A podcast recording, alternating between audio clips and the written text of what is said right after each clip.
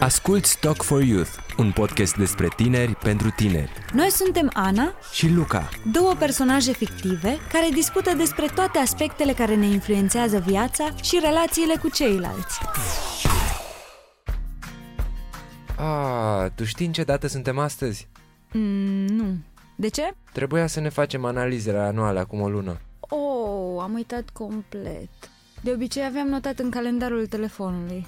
Da. Dar mm, nu-ți face griji că nu e foarte grav. Putem vorbi cu medicul de familie astăzi și mergem zilele următoare să le facem. Da, trebuie să ne programăm. Știu că ție ți se pare că exagerez uneori cu prevenția, însă pe mine chiar mă obsedează chestia asta. Că poți avea probleme de sănătate care nu se manifestă fizic, nu ai simptome, știi? Pentru mine controlele medicale de rutină sunt liniștitoare, că știu clar că nu am vreo boală ascunsă care ar, s-ar putea agrava. Bine, ok. Mi se pare puțin amuzantă mica ta obsesie, dar pe de altă parte te înțeleg.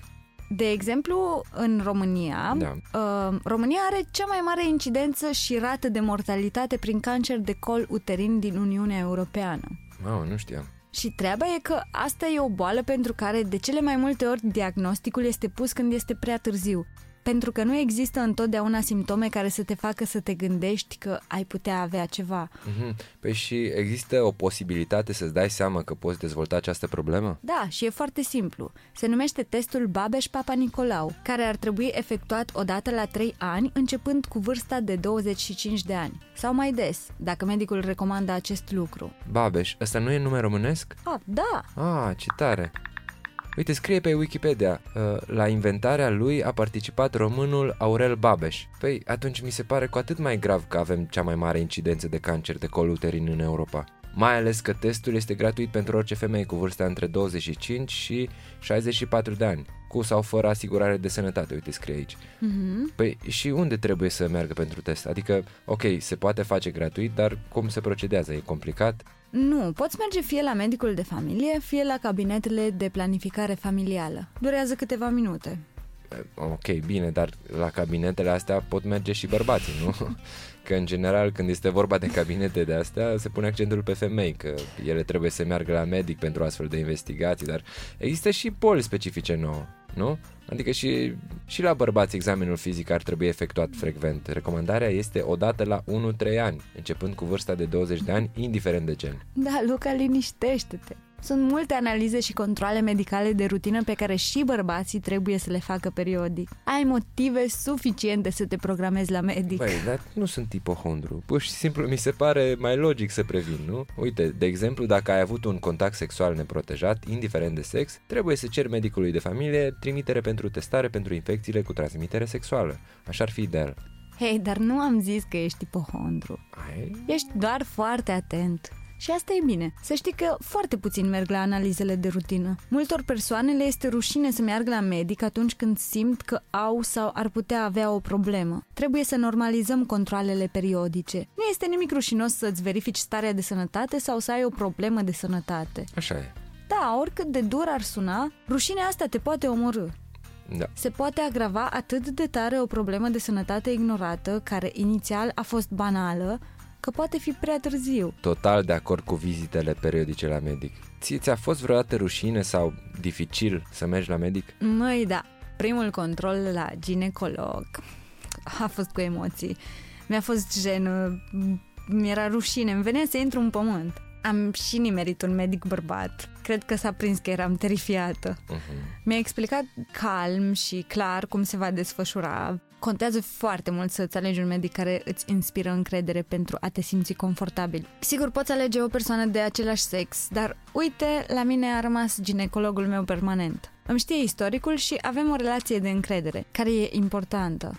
Cred că jena asta e nejustificată. Până la urmă, asta e meseria medicilor, asta e scopul lor, nu? Să ne sfătuiască în orice problemă de sănătate și să ne îndrume. Mai bine previi decât să tratezi. Și mai bine tratezi timpuriu decât să fie prea târziu. Da, dar prima oară e intimidant. Și cred că mi-am făcut și eu niște scenarii în cap care m-au agitat inutil. Până la urmă a fost lejer. Medicul mi-a pus mai întâi o serie de întrebări despre vârstă, ciclul menstrual, ceea ce te ajută la relaxare. Apoi te invită să te dezbraci de la brâu în jos și să îți pui un halat, ceea ce se întâmplă în spatele unui paravan. După aia te așezi pe un scaun special, care arată bizar, dar de fapt e comod. Apoi te examinează extern și intern.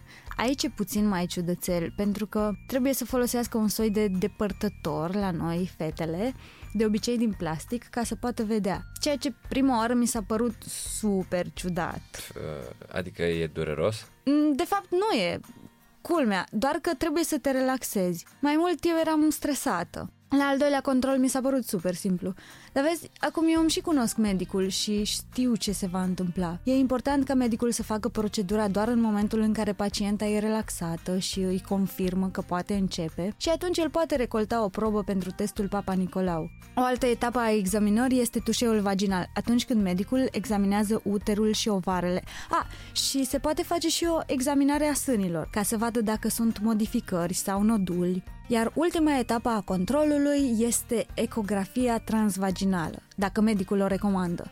Asta chiar mi s-a părut simplă. Pare un control foarte amănunțit. Adevărul e că sună puțin intimidant. Da, Luca, dar este important să-l facem. Nu ești tu fanul numărul 1 al controalelor de rutină? La fel de important e să discutăm deschis cu medicul atunci când mergem la control. Așa cum discutăm și noi. și cum vom discuta în continuare. Așa este. Ne revedem, sau mai bine zis, ne reauzim săptămâna viitoare. Până atunci, like, share și nu uitați că prevenția este mai ușoară decât tratarea. Talk for Youth este produs de Societatea de Educație Contraceptivă și Sexuală și susținut de Radio România Culturală. Partener media, IQ Ads și Radio Tananana. Mai multe informații despre podcast găsiți pe site-ul nostru www.sex.ro.